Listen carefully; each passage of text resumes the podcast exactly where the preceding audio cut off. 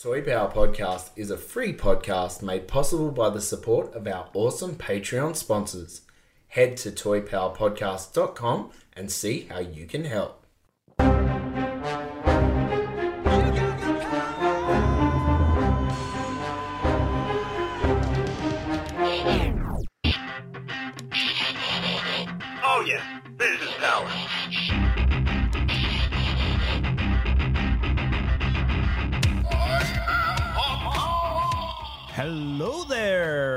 And welcome to Toy Power, the podcast where we talk about, well, toys, pop culture, and everything awesome. G'day, it's producer Scot here in the driver's seat for episode 316. Shout out to all the Stone Cold fans. Joining me in the po- Toy Power podcast studio this evening is Benjamin G'day, g'day. and our favorite Canadian all the way from Ottawa, our guest star this evening. It is Colin Betts. Welcome, Colin. Woo! Hello, hello. How are you, mate? How's things going? Th- things are good. Things are not on fire, so we're we're happy. Yes, that is good. That is reassuring that you're not part of the fire and the the uh, smoke isn't uh, too bad. It's all flowing over to the America side, not sort of bypassing your uh, street. Yeah, it's nice to finally send something bad down their way as opposed to the reverse. yeah, yeah. Nice one. Nice one. Alrighty, so this episode is well, it's driven by me and it's driven by Colin. We're going to talk about one of our favorite topics. This is all about the Marvel Toy Biz 90s toys. Colin, how excited are you to be talking about this? I love talking about Toy Biz. I, I think they're under um, they're underappreciated for what they were at the time and what they remain. Yep, yep. So this is pre Marvel Legends Toy Biz, correct? This is the catalyst for what eventually becomes. So was there much in between uh, the what was it? Um, su- not superheroes. What was the '80s version? The Uh, you Secret had, Wars. You had uh, superpowers uh, Yeah. from uh, Kenner. Yes, that And was on DC. The, on the Marvel side, Yep. you had, uh, yeah, I've got that right. Uh, and um, uh, Secret Wars. Yes, uh, which so- Secret was Wars was 80s, yeah, Mattel, and then there was a bit of a gap. And then we had Right. uh, Toy Biz. Toy Biz started in the early 90s, was it? 92 or something? uh, it started in 1990. 1990. Um, that Oh, wow. Okay. started weirdly. So, like, Toy Biz started as a as a, a company out of Montreal, Quebec, uh, that made uh, children's goods in the the 19th century. Uh, fast forward into the 1960s, it gets inherited by one of the uh, owners' um, uh, grandkids. Uh, he decides that he's going to use it to to leverage a bunch of other business opportunities yada yada yada get into the the the, the 1980s and it, it, it he sells it off to ike perlman that that infamous uh, investor in in marvel Right. and, okay. and Yep. Biz comes into what we know it as today in, in 1990 and they had two lines at the time three lines actually um, they had a line of of uh, dc characters which Yes. were very reminiscent of the uh, superpowers. Superpowers. Yeah. if superpowers had been done on the cheap Yes, yes, Uh, because like characters like Superman and things, instead of having the uh, punching effect, he had like a kryptonite uh, magnetic effect and things like Mm. that. Yeah, that's right. And they also did uh, tie-ins with the '89 Batman film. That's Yeah. the se- that's the second big run. So Yeah. you've got Batman, you've got Joker, and you've got Bob the Goon. Yes, But you've got the tremendous Batmobile, you've got the Batwing, you've Yeah. got a really decent Batcave. Yep. Um, and in the early years, I think they did a better job on the vehicles than they did the figures.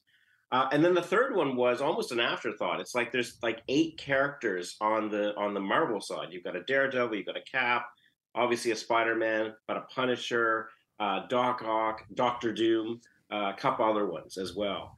Uh, and so they they sort of did that. And and the first Toy Biz catalog, which I which I have, is 16 pages. It's it's stapled together. It's smaller than a, a scribbler. Um, by the time you're getting into 1994, you're getting into something like 96 pages. It's it's um, uh, ring bound because it's so thick. Yeah, Like, wow. and they've expanded into other things uh, like other lines but half the half of their stuff in 94 is is marvel and they they ditched dc after 91 Yep. um, and they acquire the marvel master license in 94 and that's when you see just a, a, a, a just a, an, an enormous amount of, of figures coming out um, Was I- there I- anyone throw- particular, like, you know, a lot of the Toy Biz later on, but pre Marvel Legends was all Spider Man. It was Spider Man first, and then it became Marvel Legends and a conglomerate, uh, you know, introduction of all other characters. Was it any any particular character to start off with, or was it just a bit of an Avengers ensemble and associated bad guys and things? Really really interesting um, they they took their properties and i think smart smartly um, adapted them around the cartoons at the time so right. your first big bang in 94 is x-men Yes. and there were 11 waves of x-men and x-men 11 waves. Wow. Wow. wow. and to put that in perspective you've got seven figures in a wave you've got Yeah. 11 of them on shelves that's like s- uh, I, 71 figures because a few of them had like waves of six and 1994 so that is almost 30 years ago there are still figures we we haven't got in any other form you've got maverick you've got random you've got i don't think there's a black tom yet uh, comcast like um, even somebody like longshot Yeah. that was yeah. that was actually the first Toy Biz figure that I ever bought, and I and I bought him to repaint into Alan Scott Green Lantern. Oh, wow. Um, uh, we only got a decent long shot two years ago in the Marvel Legends line, so um, it it it they go pretty deep, pretty fast because they've got that range. Um, and in that first year, it's it's not like now where you know you put out a wave of of characters and there's you know five Spider-Man and a villain, or or 18 Batman and and and two villains. Yeah. Uh, there were five Cable in that line. There were five Five uh, like variants of cable. Is that what you're saying? Yep. Yeah, five variants of Cable, five variants of Wolverine, but everything else was like individual characters: Nightcrawler, Apocalypse, uh, Archangel, Yep. uh, Cyclops. A lot of Yada, yada. Variety. Yeah. Yeah, And and what drove the, like obviously Wolverine's a staple A grade character, but why Cable? You know, was that you know was he having a certain you know story arc that was getting exciting at that time, or was he on one of the TV shows or something? You know, why was he or was he a new character? I'm not I'm not that versed, but I'm yeah just Yeah, wondering. it's interesting. You can really sort of tell what was going on in the uh, in the industry at the time because that's also the time when we're about maybe four years out from Image being founded. Yes. Um, Rob Liefeld has created or co-created uh, Cable and Deadpool. Ironically, there's not any Deadpool in that first that first that that first push, or at least that I didn't see. there, there Or- was there there certainly more than- there is a fairly early Deadpool, but I don't know who made him. I don't think it's in. I don't think it's in '94. I'd have to. No, check. no, no. Yeah. Probably not 94, but But- it's it'd be maybe 95, 96, I reckon, at the latest. Yeah. Yeah. Or earliest. Yeah, I but sh- he yeah. wasn't. He wasn't heavily marketed in the same way. But Cable was a was a big draw. Uh, Yep. He was the leader of X Force. They had a number of X Force waves, and so he was there. So that was that's and I, and I, I think in terms of catalogs now. So first 19 pages of this catalog. So basically, 20 percent of the catalog is X Men, and Wow. Yeah. and it's not just five inch characters. It, Yeah. They they run the gauntlet. Um, I, I we could spend 25 hours just talking about the, the various scales. Yeah, because I remember they did the 12 inch scales with the real cloth like jackets. So, like Rogue and things has the cloth jacket. Um, Cyclops has the cloth jacket. Special editions, and, Yeah. some of them are. I have the I have the Ghost Rider figure. Right.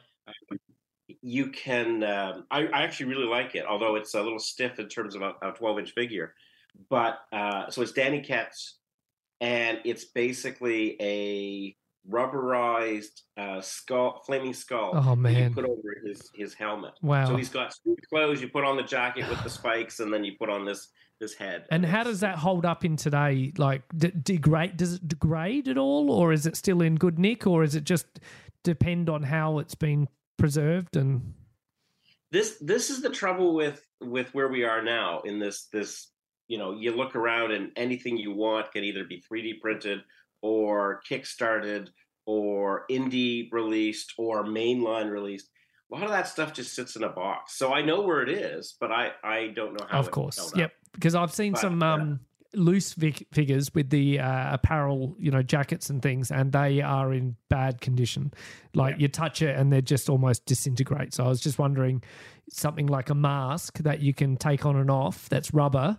Uh, you know, maybe another ten years and it'll just be dust. So. But, but that's just my, you know, I'm just comparing it to masters and things like that. That like the rubber uh, fright zone puppet and things. That's you know, yeah. I, I have a I have a buddy who took those. Uh, the, remember the the transformer decoys from Yes. 86, 87? Yep. Uh, he put those in a certain kind of plastic bag, and he put them in storage for a couple of years. He dragged them out, and he had dust. Wow. Just- Yeah. People say don't use Ziploc bags. I'm I'm a devil for using ev- putting everything in Ziploc bags, but yeah, people say don't use them because they they it it Chemical reaction Yeah. that I don't understand. it, yeah. it speeds up the um, degrading process. But anyway, So, Colin, what I'd like to do is is maybe give our listeners a bit of a rundown of what a basic toy line of any one of the the, the titular characters would have. So let's talk about uh, your basic blister size figure, what that was all about, and then sort of the larger figures and any vehicles that you would have got in an, in a typical wave. Sure, sure. So, like I said, they started with X Men. Uh, Spider Man was a big draw. Uh, It's only in '95 that they get into sort of sublines, and again, they're all molded around the cartoons. And in, in So what, what sort of size of the figures we're talking about? So they're five inch figures. Um, that, that that was the bread and butter, right? You Yep. had you had uh, projectors. You had a few six inch characters. You had ten inch, which I I love and I want to talk about separately. Yep. Um, you eventually get into the the the eight inch cloth suit. Um, uh, Mego uh, inspired uh, famous covers. They even had some 15 inch ones, but their bread and butter were five inch carded figures. And in the beginning, on a blister pack or blister card, uh, yeah, yeah, it was, Yep. just, it was a blister card, um, English or English and French in Canada. Uh, unique card art on the front. Yep. Uh, for the most part, uh, there's a few exceptions there, and as and as the line goes on, that uniqueness sort of goes away. They go with sort of a, a standard, generic, yeah. one, yeah, generic, right? And- and how much are- How much? Sorry, how much articulation of, has the average figure got? Like, are we talking five points, or are we talking uh, elbow joints, or knees? No, uh, uh, not as much as today's, uh, and then and certainly certainly not double elbow, double knee. But you had uh, you had um, It, it kind of chopped and changed a bit, didn't it? depending on the knees and elbows. character. Yeah. A lot, Yeah, of, a lot of the that? figures I've got probably are like- basic five point articulation, Yeah, yeah. and the odd one comes with knee articulation as well. Cool. Okay. Yeah. Yep. yep. Well, most most of the later ones had knee and an elbow, and I'm a I'm a fan of not going overboard. One of the one of the things Toy Biz is, is infamous for is they put out a Spider-Man around 20, 2010, 20, 2009. And it's the most articulate Spider-Man ever, and all Yep. the fingers are articulate, and he's like double jointed toes, and nobody cares. No, and and good luck trying to make him stand now. But he'd just Yeah. be a, a flop on all the. the Uh, articulation gets loose yeah. after a while. Yep. Just want to Yep. play. So I think so that was a real comes- that was a real test for the market. What do what does the consumer want? Do they want these super super duper posable figures? And how much articulation can we put into the figure before it just becomes a pile of mess on the ground? Uh, and that was a real good test as Spider Man to get him in those crazy poses. But um, yeah, they, they certainly hit that too much as, as excessive amount and dialed it back. And uh, still, you know, to this day, like the Todd father can get rid of toe articulation tomorrow for all I care because it's a wasted uh, articulation point. So one of the great things about Toy Biz is is how it situates itself with regards to every other action figure at the time. So so first of all, two two big things. One is that if you are if you are under 30, you don't remember a time when the shelves weren't jam packed with DC, Marvel, whatever superheroes were coming out. Um, as a kid of the 80s, um, it was it was like crickets, right? Like you had maybe 50 superheroes in superpowers and secret Yep. wars. Yep. That was it. Yeah. And they were all concentrated around 84, 85, 86. But this this um, amazing time of having all these different characters and all these colors uh, was was beyond. You've got uh, from Kenner, you've got uh, competition from Batman the animated series. Yep. Um, but a lot of those toy lines were moving into the um, stylized, almost statue kind of Yes. Yep. of uh, figures. I mean, Masters did it when they when they ran out of steam with um, with uh, 2000X. Uh, Yep. 2000. Yep. Um, M- and- and McFarlane, to- those early run McFarlane movie maniacs figures. Yeah. with Yep. yeah, you had these figures that they couldn't, you know, couldn't topple over. You had Total Justice, Yep. where they're just statues. Um, you had GI Joe Extreme, which was again, you take the most articulate action figure and you dumb it down to a five POA. Again, just statues. So, and then you've got Toy Biz, where you've got, you know, ten to tw- ten to sixteen points of articulation, whole bunch of really great. I they had great accessories as characters. Hmm. Everybody had a little gimmick. Um, Nice. Yes. you know, it might be a spinning arm. It might be a a, a, a, a firing mechanism. Yep. Sometimes I think there's a few that he, yes, there's a there's a whole line that has like a spark action, right? Like you, you pull a cord and Correct. spark. Yep. Uh, Captain America, um, Electro. There was a line of five from the Spider-Man side. So uh, I think around '97. Um, 95 comes out. So we've got X-Men, Spider-Man, and a few Marvel. So just just just pause for a sec there, Colin. Like what? So you've told us a fantastic history and things on this line, but what did it mean to you? What were you? What was your headspace and collecting? Like, were you buying it, you know, off the pegs there and then, or is this a, a toy line that you've gone back and recollected because you missed out on it? You know, in that. Uh, yep. Okay. both, right? So, um, in the early part of the 2000s, I I had a job. I, I had some solid Yes, income coming in, and Toy Biz were still on the shelves. And there were a couple of lines that really spoke to me, and they were pretty inexpensive to get. Uh, Fantastic Four uh, was one. Scotty and I talk about that a lot. Mhm. that is the pinnacle line of of Toy Biz, and it's because unlike and I, the other the other big one that I collect is Iron Man, but you'll see the difference in a second. Fantastic Four had a little more than twenty figures in it, right? Yep. And they they were all unique sculpts.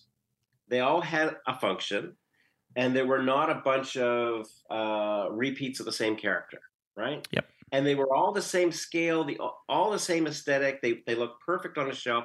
And I started buying them on card, and so I have a wall downstairs of just just the Fantastic Four out. Beautiful. Uh, And and did they have a because you've talked about uh, cartoons? Was there a Fantastic Four cartoon to correspond with this? You know, shift in um, the subcategory. was- there was, and it and it's on Disney Plus. Um, for the longest time, the only way you could get it was out of the United Kingdom on a Region Two DVD. But uh, Disney Plus has it now. I, I admit I, I haven't seen it. Right. Oh, And the same with Iron Man. It's just the packaging was so good. Yes, with, right. um, And and and if you s- you you know uh, they did a recent wave of the Fantastic Four and the High Evolutionary and Psycho Man. Yep. Yes. That's that's what the toy biz looked yeah, like. Yeah. because they've got a bit of Yep. glitter, didn't they, in the four symbol? Is that right? Yeah, there is Yes. definitely some lenticular action going on in that so card I- I- very eye catching. I mean, you've already talked about how colourful the Toy Biz line was in general, but then you add a bit of lenticular and glitter it in had there. flair and and how can you how can you walk past that in a uh, toy aisle? You can't. No. And what about you, Scotty? Were you buying these from the pegs back in the day, or No, I was um, interested in other things at that point in my Right, life, right. but I, I do recall in between Star Wars yeah. and uh, yeah, read between the, the lines. Yep, yep. Um, I do actually recall going through a Toys R Us, uh, a Johnny's, and they were on the shelves. Yep. They were they were most certainly there. And I do recall seeing, you know, Fantastic Four and X Men figures there, and they were pretty cool. They were nice. Uh, but my my gravitation back then was Power of the Force. That was the Yeah. the Yep. shiny toy on the shelf Yep. that had all my attention at that point in time. Mm. But it's super exciting to have been able to rediscover them at this point in my life, fall in love with them, and so readily and easily be able to uh, uh, acquire, acquire them. Yeah, because they, they don't them. go for that much, do they? Like the general consensus. If you if you pick a if you pick the right line, you Yeah. can get them for the right price. There are certainly key figures, of course, of uh, course. definitely in the X Men Yeah. line that are a little more pricey, Yep. or people think they're more Yeah. pricey than they should be. Or availability, right? Like it, Yeah. it, it's a line that people don't have a lot of nostalgia for for some reason. Like you, you can find them loose, but trying to find them on card, it's not that they're expensive; it's just they're not there. Right. Mm. Um, right. so there's so I get into Iron Man for a second. So Iron Man had four waves from three waves in 1995 and a fourth wave in 1996. There was supposed to be a fifth wave. Um, it all got repurposed back into X Men and, and Spider Man figures, um, but um, it wasn't quite as good as the Fantastic Four because it was Iron Man heavy.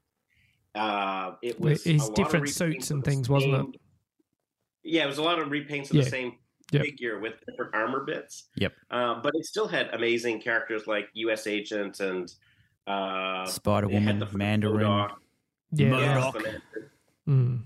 Now I've heard that uh, the Iron Man toy line, that one that you toy from Topaz, used up all the VAC metal, and now that's why today's toy lines don't have any uh, think VAC metal because uh, Yeah. yeah, is that true? Well, and they, and they did other things too, right? Like uh, it wasn't just that they came out on their their Iron Man or their their Fantastic Four cards. There were house brands, so you could get a something called Marvel Universe, which was basically a stock card, um, and and it was just uh, you know we had an extra of one of these. We're going to put it out uh, as the house brand. Right. And so they're all place. So if you're a variant collector of, of mint and card uh, figures, it's it's great. There's a couple of ones where um, Kmart two packs. Ah, yes. uh, yep.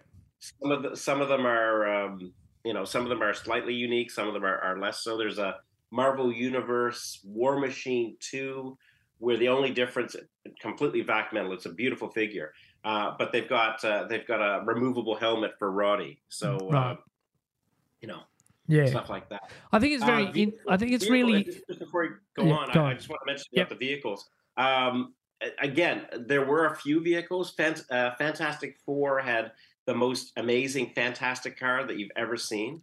Uh, that was completely modular, uh, and obviously there was Galactus in there, Mm. 14 inch talked. Yep.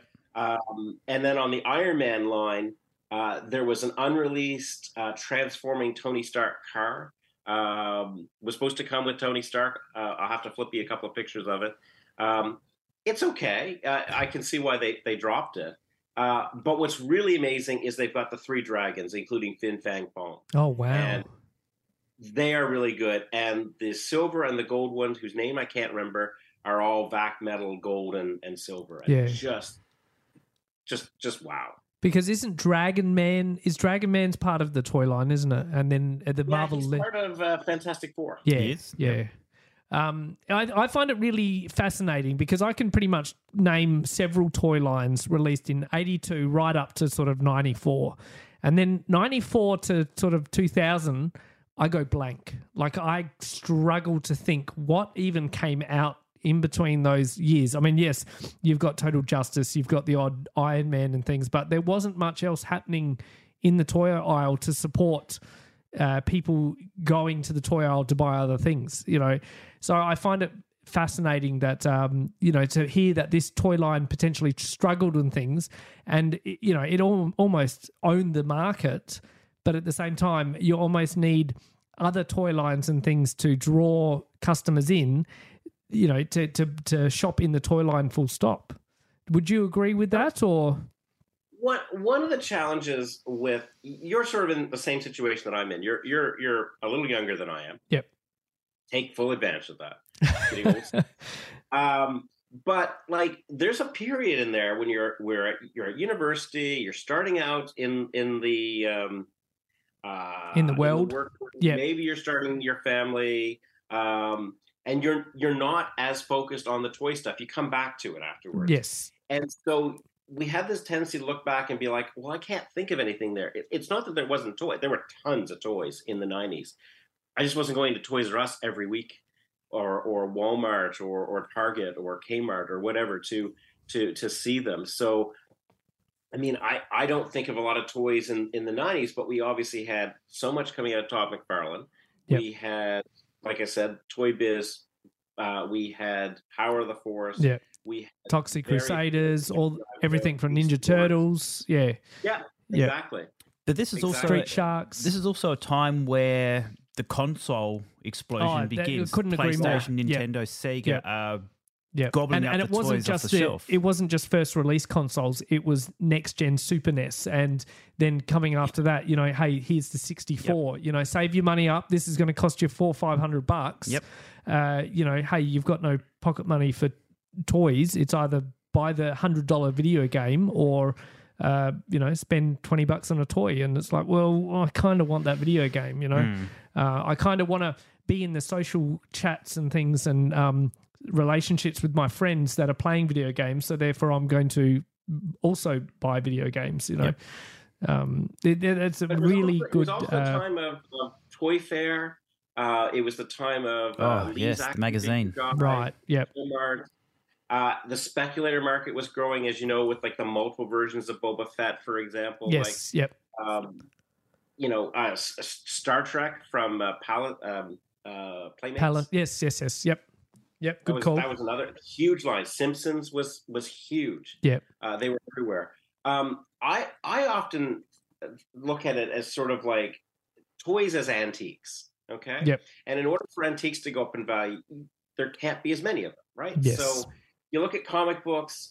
Anything before sixty five tends to have some value, and anything afterwards doesn't tend to because people started realizing that they could have value. but So also started also the distribution like we you know pre what 70s we barely got any comics whatsoever over here in australia so to get Right. anything pre 70s here in australia is very hard to get because we simply didn't get it. And therefore distribution wise across the world it wouldn't have been as much. So mm, Yeah, and you have a lot of you have a lot of um, uh, in um, in country distribution. yes. So like unlike now, where where a Hasbro or a Mattel can have their headquarters in the United States and they have branch plants in whatever country that that's going on, um, a lot of them would just sell the license, right? So in uh, in Japan, it was Takara that that released um, their figures, oh not wow the same quantity, yes but there, there that was in the market. In in Canada, there was a, a distributor called um, Grand Toy, uh, not to be confused with Grand and Toy, which is a which is an office uh, supply store, uh, and they they were running from the 1970s, Yeah. and they would go right through and they released Micronauts up here, and they they were they had the license for um, for Toy Biz. yeah wow crazy Now, now, Colin, I would like to circle back to the card art we were speaking about, and we spoke about how important it is to have eye-catching artwork on the front of the package to draw people's attention. But mate, how awesome was it to be able to turn the card around and then you get not only all the other figures available in that particular wave that you're collecting, but listed sort of directly below is a set of pictures advertising another line of Toy Biz Marvel to collect. So, my Fantastic Fours, you'd see your Fantastic Four wave and, and a Doctor Doom, and directly underneath, you see advertisements for uh, Iron Man figures. And it's kind of like, oh, they look really awesome. Maybe I'll go and have a bit of a look at those. That cross branded, uh, interpromotional advertising on the back of those cards, to me, that is just as important as the actual card art itself on the front of the on the front of the packaging. What What are your thoughts? it it's one of those things that I grew up with as a Transformer fan and as a GI Joe fan was that that uh, that cross sell. Every time you bought a, a vehicle in either of those lines, uh, if it wasn't if it was in a box, it came with a little pamphlet. It did. Here's what's coming out for the year, and if it was carded, a lot of time GI Joe certainly had here's everything that's come in the last two years in terms of figures. Um, and so it was amazing. It wasn't as in depth as that, but at least you were getting a sense of that. Um, at a, at a time when, like Kenner, for example, had decided they were going to move to a small brochure which would have a, a, a, a little section for say aliens Yes. and Transformers and GI Joe and Batman, all in the same little fold up Yep. pamphlet that just didn't scratch that itch. Well, did But- did that pamphlet come with action figures or just play sets and larger vehicles? Bec- because They they're, came therefore, play sets. yeah. And- so and- therefore, you're cutting half your market out. Like, Yeah. yeah. I, I think that's ingenious uh, cross merchandising. Um, yeah, well done. I also want to touch on like. You know, you've talked about the cross merchandising of the um, action figures and things, but was there many much cross merchandising of the uh, comic book storylines and things? Because we all know 90s uh, comic book storylines and things and, and the comics books in general was a terrible time for comics and and things. But were there any big moments in comic book history that were being you know released and then uh, you know related to in as toys as well or So, just on Toy Biz, they did two different things. Um, the the first one was they would randomly come up with things like uh, greatest moments. right? So you yep. get this two pack of uh, Cyclops and and and and Phoenix uh, getting married, and completely inspired by. Or they they did a line called the Silver Age, which was four characters, and you got a you know a, a certain version of Spider Man or or or whatever. There's a uh, a master of kung fu in in that line with a cloth uh, suit who's who's who's amazing. There were a couple lines that were specifically comic book based. The the, the best example of that is uh, Ghost Rider, Yep. uh, Yep. which was running in tandem with Fantastic Four and Iron Man. There were two waves of figures, so 11, 11 carded figures. But what was amazing about it is it was it was all around Spirits of Vengeance, that big crossover where they were trying to expand a, a, a Ghost Rider universe. Um, and they went all in. They had little corded um, uh, motorcycles for Ghost Rider, um, uh, Johnny Blaze, and Vengeance with the cord where it rips across the Yep. floor and the Awesome. figure basically molded onto the on, on the motorcycle. Those were all uh, carded figures, but you get a box set of the three same three characters, slight repaints. Uh, like Johnny Blaze is in a red jacket instead of a blue jacket. These beautiful, unique uh, motorcycles, probably the best vehicles in the line.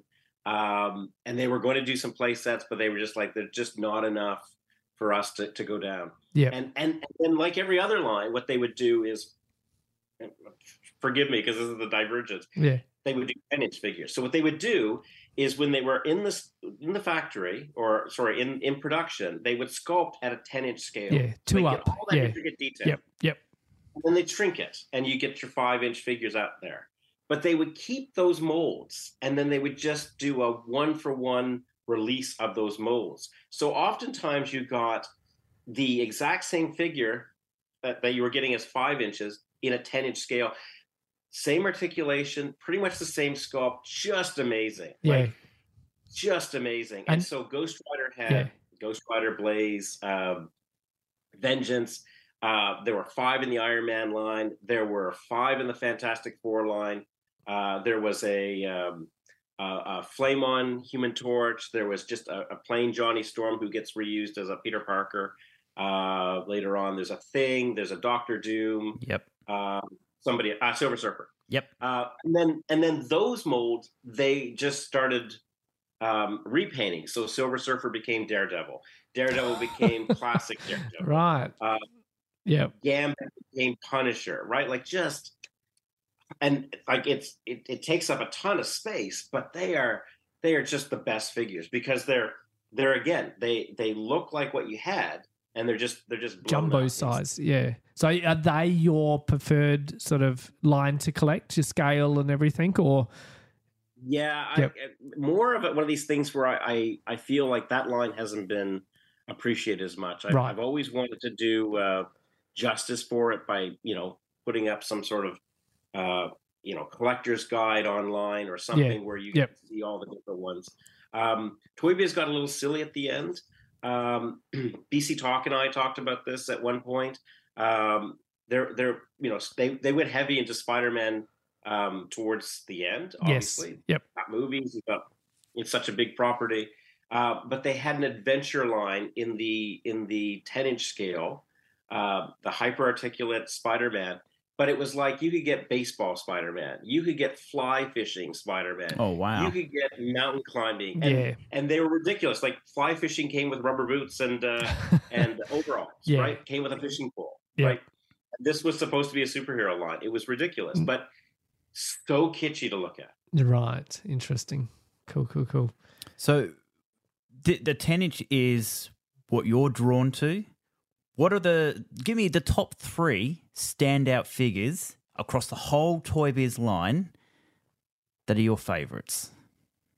Uh, okay, I would have to say, just off the top of my head, uh, Archangel in the 10 inch scale, really delicate wings because all it is is just two little points that, that go in his back.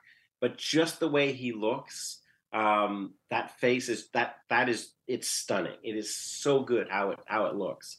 Um, And they wouldn't shine away from that color scheme either. Like I'm imagining what he looks like now.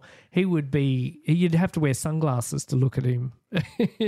yeah, well, it's that it's that traditional uh, purple Yeah. on blue look. Yep. Uh, not not vac metal wings. Right. blonde hair. Uh, they use that mold all over the place. It's it's it's the Archangel two uh, from the '95 assortment. Although you can see the difference between the five inch and the ten inch because the five inch has rubbery wings and these ones have hard plastic wings. The, the, the five inch has a gimmick where the wings move. The ten inch obviously doesn't do that. They, they did away with the gimmicks. Yep. Uh, so so he's definitely on that list. Um, I'm going to go a little bit out of the box, and I would actually say um, Xena Warrior Princess. Oh. And I say this because um, part of the Toy Biz collection, but Xena becomes uh, She-Hulk in the 10-inch scale. Get Uh, out. there you go. Wow. Uh, there's there's um, there's uh, Rogue, and Rogue gets redone as Polaris and as Jean Grey and Mystique, and then there's um, um, She-Hulk, and but that sculpt is is is amazing, um, and it's too bad they didn't use it more. It would have been not perfect as a as a Sue Storm, but certainly certainly could have been um, imagined in that way. I, well, I saw a, a retro Xena the other day, and it had a rooted hair. This one doesn't have rooted hair. It's got, actually got plastic hair, or yeah, am so, I? So Xena transitioned, right? Yeah. So Xena went from five and six inch plastic action figures and a couple of couple of ten inch figures, Right. and then it moved into the more Barbie with the rooted hair and the cloth goods. Yeah. Um, yeah. towards I think ninety seven. Okay, right. That's the one that, uh, yeah, some of the guys bought for Casey uh, when they were down here a couple of weekends ago. So that's the one I'm thinking of. So it's interesting to hear the differential because I couldn't imagine them doing rooted hair for the Toy Biz line. So that's yeah, I- interesting. I, well, there there was Mohawk Storm. Uh, Yes, and she had yep. hair as, Yep. as a plastic figure. I Right. think Toy Biz saw Xena as a first as a you know a collectible for you know the predominantly guys market, Yep. and then transitioned over to uh, let's let's make her a girl's toy. Um, the the other one that I would actually point out is uh, the five inch Warlock uh, from what was supposed to be part of the Fantastic Four line, um, but ended up getting put on a four pack called uh, Over Overblast. I think it was a card game, and so um, when when Toy Biz was going through, they started with seven characters in a wave, and then it became six, and then it became five, and then it became four. Some cases three, and um, uh, when they they would they would create seven characters, and they would decide, oh wait, we're going to do a smaller assortment, and they would try and find something to do, either a repaint of it or or uh, or uh, an oddity out there, or they just wouldn't release it, right? Yep. And so Warlock was supposed to be part of, I want to say wave three of the Fantastic Four. Very simple cape, like just straight Superman style cape. Uh, they they did this overcard um, uh, collection, so they did a uh, a black wash on a Iron Man figure. They gave us a battle damage Spider Man, I think uh, a battle damage Wolverine, and this amazing Warlock. But they redid the cape, and the cape is more um, spirally, has a life of its own. I've never seen a cape quite like it. Right. just- okay. It's just amazing. Yep. Interesting. Mate, I think you have just answered one of my questions that have bugged me for the last 18 months as I continually search for an Adam Warlock on Fantastic Four card back. You're telling me he doesn't exist? It doesn't exist. Oh, It's no. I've wasted so much of my life searching let eBay. me so let me just get gather what this is. So it was advertised but never released. Is that what you, we're trying to say, or it was hinted towards? It, it's yes and no. So it was advertised as part of again, I think part of Wave Three. Yep. They decided they were going to cut the number of figures coming out Yep. from seven to six. Warlock was the one they dropped. It, I, it makes no sense because I think they kept Attuma, yeah. uh, which is a fine figure, but not Warlock. And then they decided they were going to put it out there somehow. So they just, it's just a, a, a, a one-off line of um, of of cards, of carded figures, and uh, it's the only unique character that came out. Everything else is a straight repaint, um, and um, yeah, it's uh, it's striking. Um, Scotty, I, I put it with my Fantastic Four. So when I when I when that line is displayed, it's still there, even though the the box art doesn't match. Um, Fantastic Four was a little strange like that. Um, the other thing you might be aware of is that there are two versions of Sue Storm and two versions of of uh, Johnny Storm. Correct. I see we're having somebody join us. Yes. So we, uh, Trent's trying to dial in. Just keep, keep talking. He's just trying to uh, connect So- to audio and things. So they, they were going to do a a translucent Sue Storm and a flame on Johnny Storm, Mhm. and for some reason they decided to release a second version of each. Um, so they repainted the Spider Woman from Iron Man as Sue Storm in in her in her traditional outfit, Correct. and for some reason they took a Silver Surfer Yes. uh, and repainted him glow in the dark. And so this this line that was only supposed to have, or sorry, this wave that was only supposed to have seven characters, has unofficially added a, a an, an an eighth. So um, so the line is, you know, truncated in some ways and expanded in others. Nice, nice. All right, we've got a guest in the room. Trent, if you have got your audio rocking. I'm hoping so. Yes, yes. Is it working? Yay! I think we've got two of you. Hang on, let me get rid of the other one. Uh, Did I join? I might have joined two Skype channels. Two Trents Okay. for the price of one. Right, so we just we just awesome, he comes twice. okay.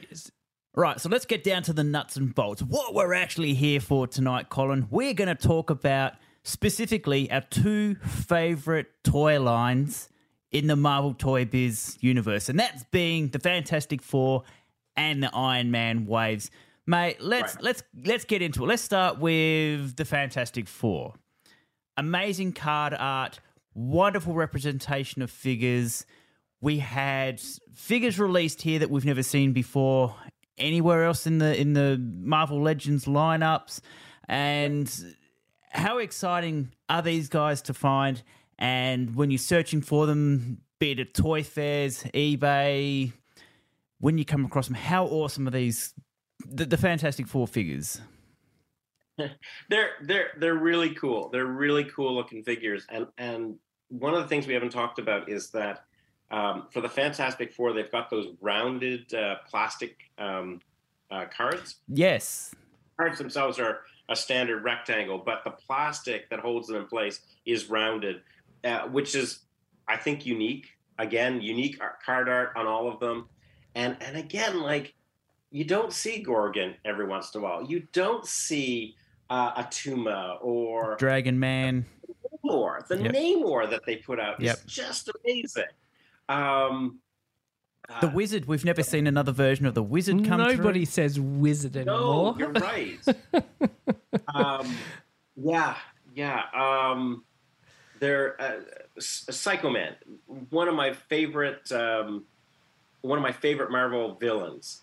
Uh, big Micronauts fan. He was he was important in that. This is the only rendering of him up until Marvel Legends, Mhm. and he comes on this little base that um, you spin the base and it says love, hate, Fear. kill. right? Like just just awesome. Um, Flasher, um, uh, Ben Grimm with his with Oh, his yes, his undercover. But he's chunky and he, he feels like he, he feels like he's got some weight to him, some heft to him. Um, you know, he didn't make the top three, but he, he would certainly make the top ten. The the ten inch version of of uh, of Ben Grimm is is amazing. So we, Um, so- we we've talked about it already, but uh, is uh, the re-release that uh, now Hasbro are putting out the, through their Marvel Legends, uh, what do they call them, retro line in the um, throwback packaging? Is that something that you collect, Colin, or you're all about the vintage, or you know you just admire it from afar and I don't need that in my collection, or is that something you have to have? I, I've had to restrain myself. I, I I wanted to buy all of the the Fantastic Four, the retro carded Ghost Rider, the few retro carded Iron Man figures that are out there, but space is at a premium Yep. in this house. Yep. And if I had more space, I would do it. It becomes even harder when when they drop in price, right? That line was not as popular as they'd expected. You can find them for twenty dollars instead of thirty dollars in Canada at Toys R Us, and it is. And so you've got Doctor Doom on a card, right? Like it's it's it's really hard not to go down that path. But I've got the vintage ones, and um, it, it just wouldn't be the same because there wouldn't be the same volume of them, right? True. Um, yeah. Yep. All right, just wrapping up the Fantastic Four. Favorite fa- favorite figure from that wave? Go. well, obviously Adam Warlock, even though he's not officially there. If Yep. I had to pick somebody that was actually released, I would say Namor. Yeah. Okay. Okay. Um, I, I particularly like the Mole Man from that from that uh, series that came through with a little moloid off to the side. I, I I think maybe we've had one more version of Mole Man come through in a Marvel Legends, but he he pops on that card. Nice green vest, uh, sorry jumpsuit with the, the dark green cape behind him. He's an excellent looking figure on card. Uh, let's quickly go through the Iron Man. Again, another amazing card art. That sort of lavender or pinkish sort of hue they used in the background as the backdrop for their work really, really pops. Really makes those figures jump off the shelf, doesn't it? It, it does. And and Iron Man they went a different way. So there are four waves, and the the card art is all focused around the the titular Iron Man figure for that wave. And so you get the same Iron Man on each one, um, but he's in. So it's a different color one. So in terms of the way it looks displayed, it looks very uniform. It's it's it's an OCD collector's. Yeah, nice. I love it. yeah. And- And they and they come with these little tiny hard plastic uh, tech cards. They they're, they're they're like IDs that you clip to your shirt. Um, that was really unique for the time as well. Um, and again, a bunch of characters they've never done since, like Bat Backlash. Um, uh, you know, the, the, there's obviously the Mandarin in there. There's MODOK. There's uh, a Gray Gargoyle is in there. Yep. Um, uh, there was a U.S. agent that was very much like the um, the Warlock that was supposed to be part of the wave, was cut. Somebody at Toy Biz decided they were going to allow it to be released in Europe. Um, in at the time when you could get a Toy Biz figure for about ten bucks at a at a at a Toys R Us in the states, uh, U.S. agent was going for something like sixty bucks. Wow. Right. Okay. And and the, you know, this is someone who doesn't really collect it but ad- admires it from afar. I like how the Iron Man you sort of can de um, you know, armor him and then armor him up with all his extra pieces and things. I thought that was really cool and a fun play ability factor uh, that added into the collectiveness of that toy line. But good luck trying to find those figures now complete, uh, loose Oh, and loose, complete. You know, yeah. you almost need to spend that extra couple of bucks and buy them carded so that you're not missing his shin pads or something Hmm. random like that. But the other thing too is that all the armor was modular across. So if you had Oh. basic Iron Man and you had the Okay. Arctic Iron Man armor, you could armor them up that way, which was kind of neat. Right. I Uh, did not know that. Interesting. Cool. Yeah. Um, that that line uh, there there was a, a fifth a fifth wave. I've always wanted to get it. Uh, prototypes are out there, prohibitively expensive, but but really really nice stuff. Just and, and again, you had vac metal uh, finishes on them. Um, we were talking earlier about uh, the influence of cartoons in terms of the marketing Yes. Yep. whether comic books were a marketing, like I talked about in, in Ghost Rider. Iron Man was sort of a fusion of the two because Force Works was a big thing at the time. They were trying to redo Iron Man at the time. There were a lot of crossovers in the comic books of the two. And and you had the cartoon going as well. But the cartoon was really influenced by the Force Works. And so, you know, you have this Iron Man line. It doesn't have a Captain America. It doesn't have a Thor, but it's got a Spider Woman right? Because she was part of the uh, the the cartoon and the Force Works comics. So Interesting. it's it's it's interesting from the perspective of uh, looking at a toy line as what was representative of Marvel at that time, as opposed to uh, a broadly speaking, uh, you know, Captain America and Thor. Spider Man. Yeah. So Trent, we might flip it over to you. You've come in on the end of this sort of conversation and heard, uh, you know, the Fantastic Four and a bit of the Iron Man and things. Have you got anything to say, maybe you know, in general about those two lines, or maybe even more about the X Men or the you know Avengers or something like that that you weigh in on that you suits your collecting habits and things? Well, I sort of missed a lot of these lines when they came out. I think what, what era are we talking? We're sort of talking mm. nineties, aren't we? Ninety four to sort of 94. yeah onwards, yeah, for about Yeah, so this was probably in that that gap. I mean, it was a very small gap where I didn't get into toys, but it was probably that time. So I missed a lot of this stuff, but I've gone back and I know through Scot's collection have admired certainly Fantastic Four and gone back and had a bit of a look around at those, you know, like you said, the Iron Man, there's Ghost Rider and and a whole heap, and it's all pre that, you know, MCU making it big and getting out there. well, Um, pre Marvel so- Legends, yeah.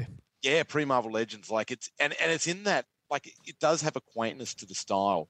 Um, my, my probably where I got into, as you pointed out, Ben, was more the X Men. Like X Men was what I loved, like the the cartoon. It was right at the tail end of, I guess, my you know when, when I was getting too old for toys, and I didn't have any of the Toy Biz figures. Um, but recently have gone back and collected the basically those. Oh, who's there? There's Frank. We've It's, got uh, Frank. showing up. Yeah, yeah. Hey guys. so I randomly drop in? That's fantastic. Um, but yeah, for me, when I went back and said, "Well, what am I going to collect from this era?" It was it was the Toy Biz uh, X Men figures, and and you have to admit, compared to what I think Toy Biz were doing a bit a bit later on with their Marvel figures, the the X Men aren't great. Like they're sort of the foray.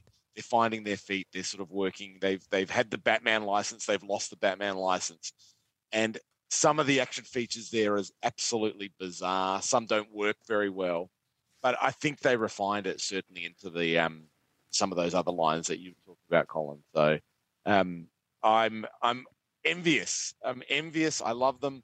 I'm very envious of Scot your collection, but um, again, space can Yes, only do yes. so much. Yeah. Live vicariously.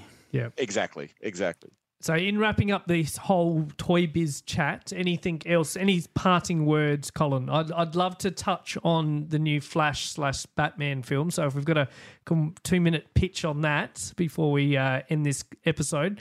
So, is there anything else on the Toy Biz line that you you know we haven't sort of talked about that you feel 100% necessary to say? I would actually like to hear what what Scotty's top three are from from Toy Biz in that era. My top three from Toy Biz. Okay, so that's pretty simple. Doctor Doom, hundred percent. Uh, Mole Man, as I said, uh, and from the Iron Man wave, MODOK is the standout Oh, yes. character. Um, So- far superior to the Marvel Legends iterations of MODOK. He is so charming and so wonderful uh, as a as a huge bulbous figure on that card art. I don't know how that card and plastic has melded together for 30 years with so much plastic entombed on on cardboard and plastic. It's insane. Yep. So it's so hard to find one in perfect condition. Mine certainly is not because it's it's twice as thick as a regular carded one, so Mm. it's always bashed around. So it's very easy to find cracked and and, and dinged and whatnot. But oh, so good, so good, Cool. Good. toy May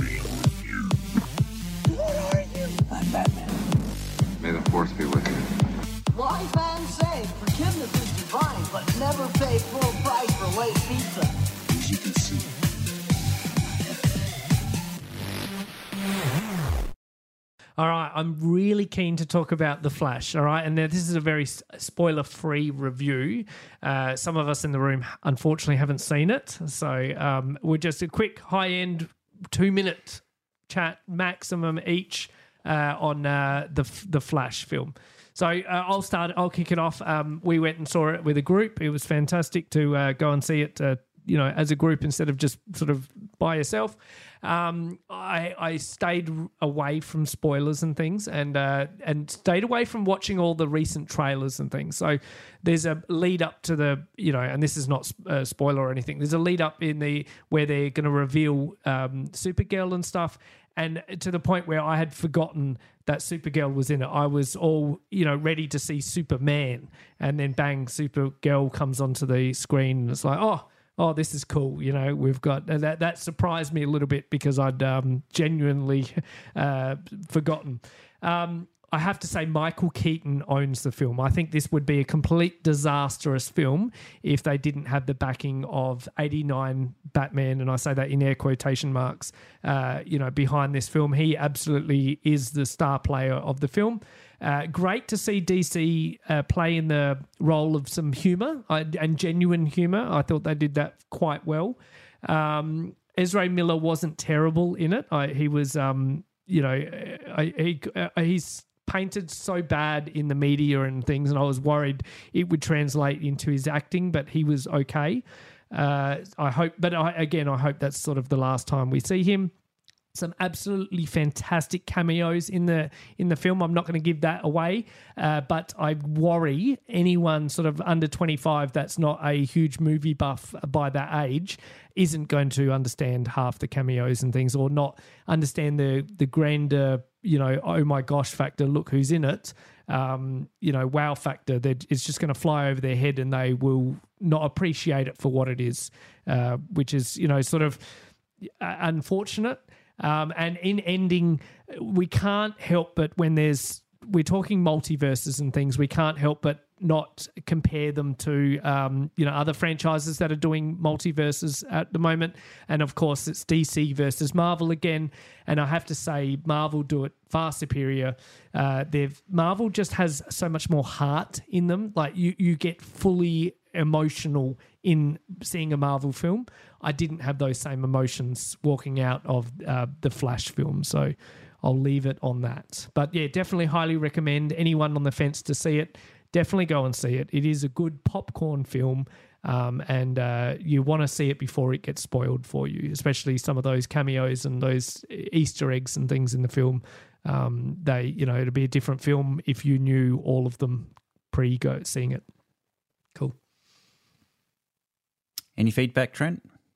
Oh, I've got a lot of feedback. I'll try and keep it spoiler free. Please.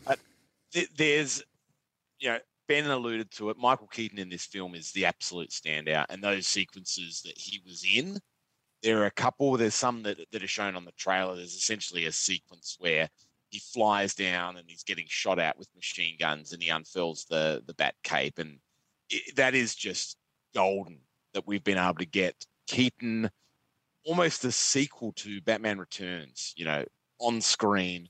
Absolutely amazing.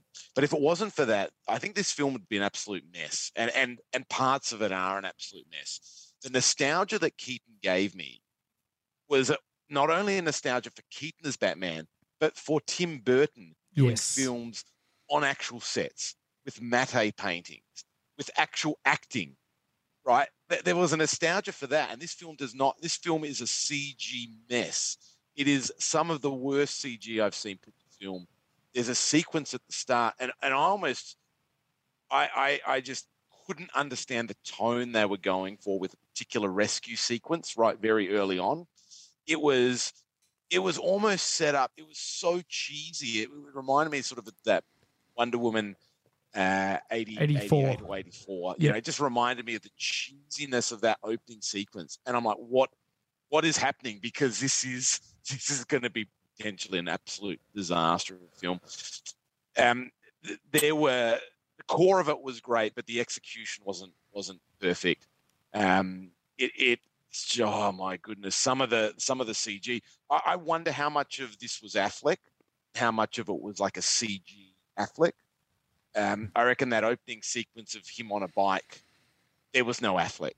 There was no real actor riding on that bike. There was Mm. just a CG puppet, and it showed. Like it, it, it lacked, like Ben, you said, lacked heart, lacked emotional heart, but it lacked kind of filmmaking heart to me. It just like it was slapped together Yep. out of a, a cheap video game cutscene. Really detracted a lot of this for me. It was Um, early 2000s TV at its at, at, at its peak. Yeah. You know, it's certainly not what the grand la resistance that we're used to now, even on No. the TV screen. Uh, and that, I've that seen- yeah, way better TV shows. Yep. You know, TV shows that have fast. Like Game of Thrones. I mean, Game of Thrones looks, you know, ten out of ten compared to this. I mean, this, you know, the joke was always that the Flash TV series was was cheap and it was a TV series, but the irony is that this movie CG is probably on par with, with the later seasons of the Flash. Yeah, wow. So look, it, it was Keaton brilliant. There were there were some absolutely brilliant moments in this film. I love Supergirl. I thought you know for what she had, she was so powerful and so stoic and so strong. It was really lovely to see Supergirl on the screen. Um, and I and I didn't mind Miller. I didn't mind Miller. I mean, probably not spoilers, but Miller acts with Miller. I mean, he, he does a lot of interaction with himself, and you really can tell the difference between the two Barrys. They're, they're totally, they're really well played. I think he's annoying, and I, I don't really like him, and I, I don't think he was the best casting choice for Flash. But in this film, with, with the script he had, I think he put it off to Ben. Like he, he did a good job. I, I don't find him. He's not my Barry. Like he's no he's- way, no. Barry is is is funny and also sort of charming, but he's just sort of annoying and and painful and awkward, and and maybe that's how they want to cast him. But to me, it's not Barry. But I think Ezra, the duality, did a really good job of playing it. So look, it, it's a fun film. Go see it. If you love '89 Batman, you're gonna you're gonna get something out of it. But as a film, like if I was a film critic reviewing this, I mean, it's, it's probably that that scene where Michael Keaton slaps some pasta on a plate and then dumps a whole lot of sauce. I think that's that epitomizes this film. It's like a hot mess. Yeah, yeah, yeah. Colin, far away.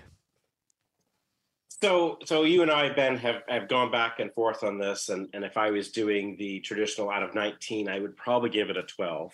Um, I was invested in it right up until Young Barry shows up, and then I remembered how much I hate Ezra Miller.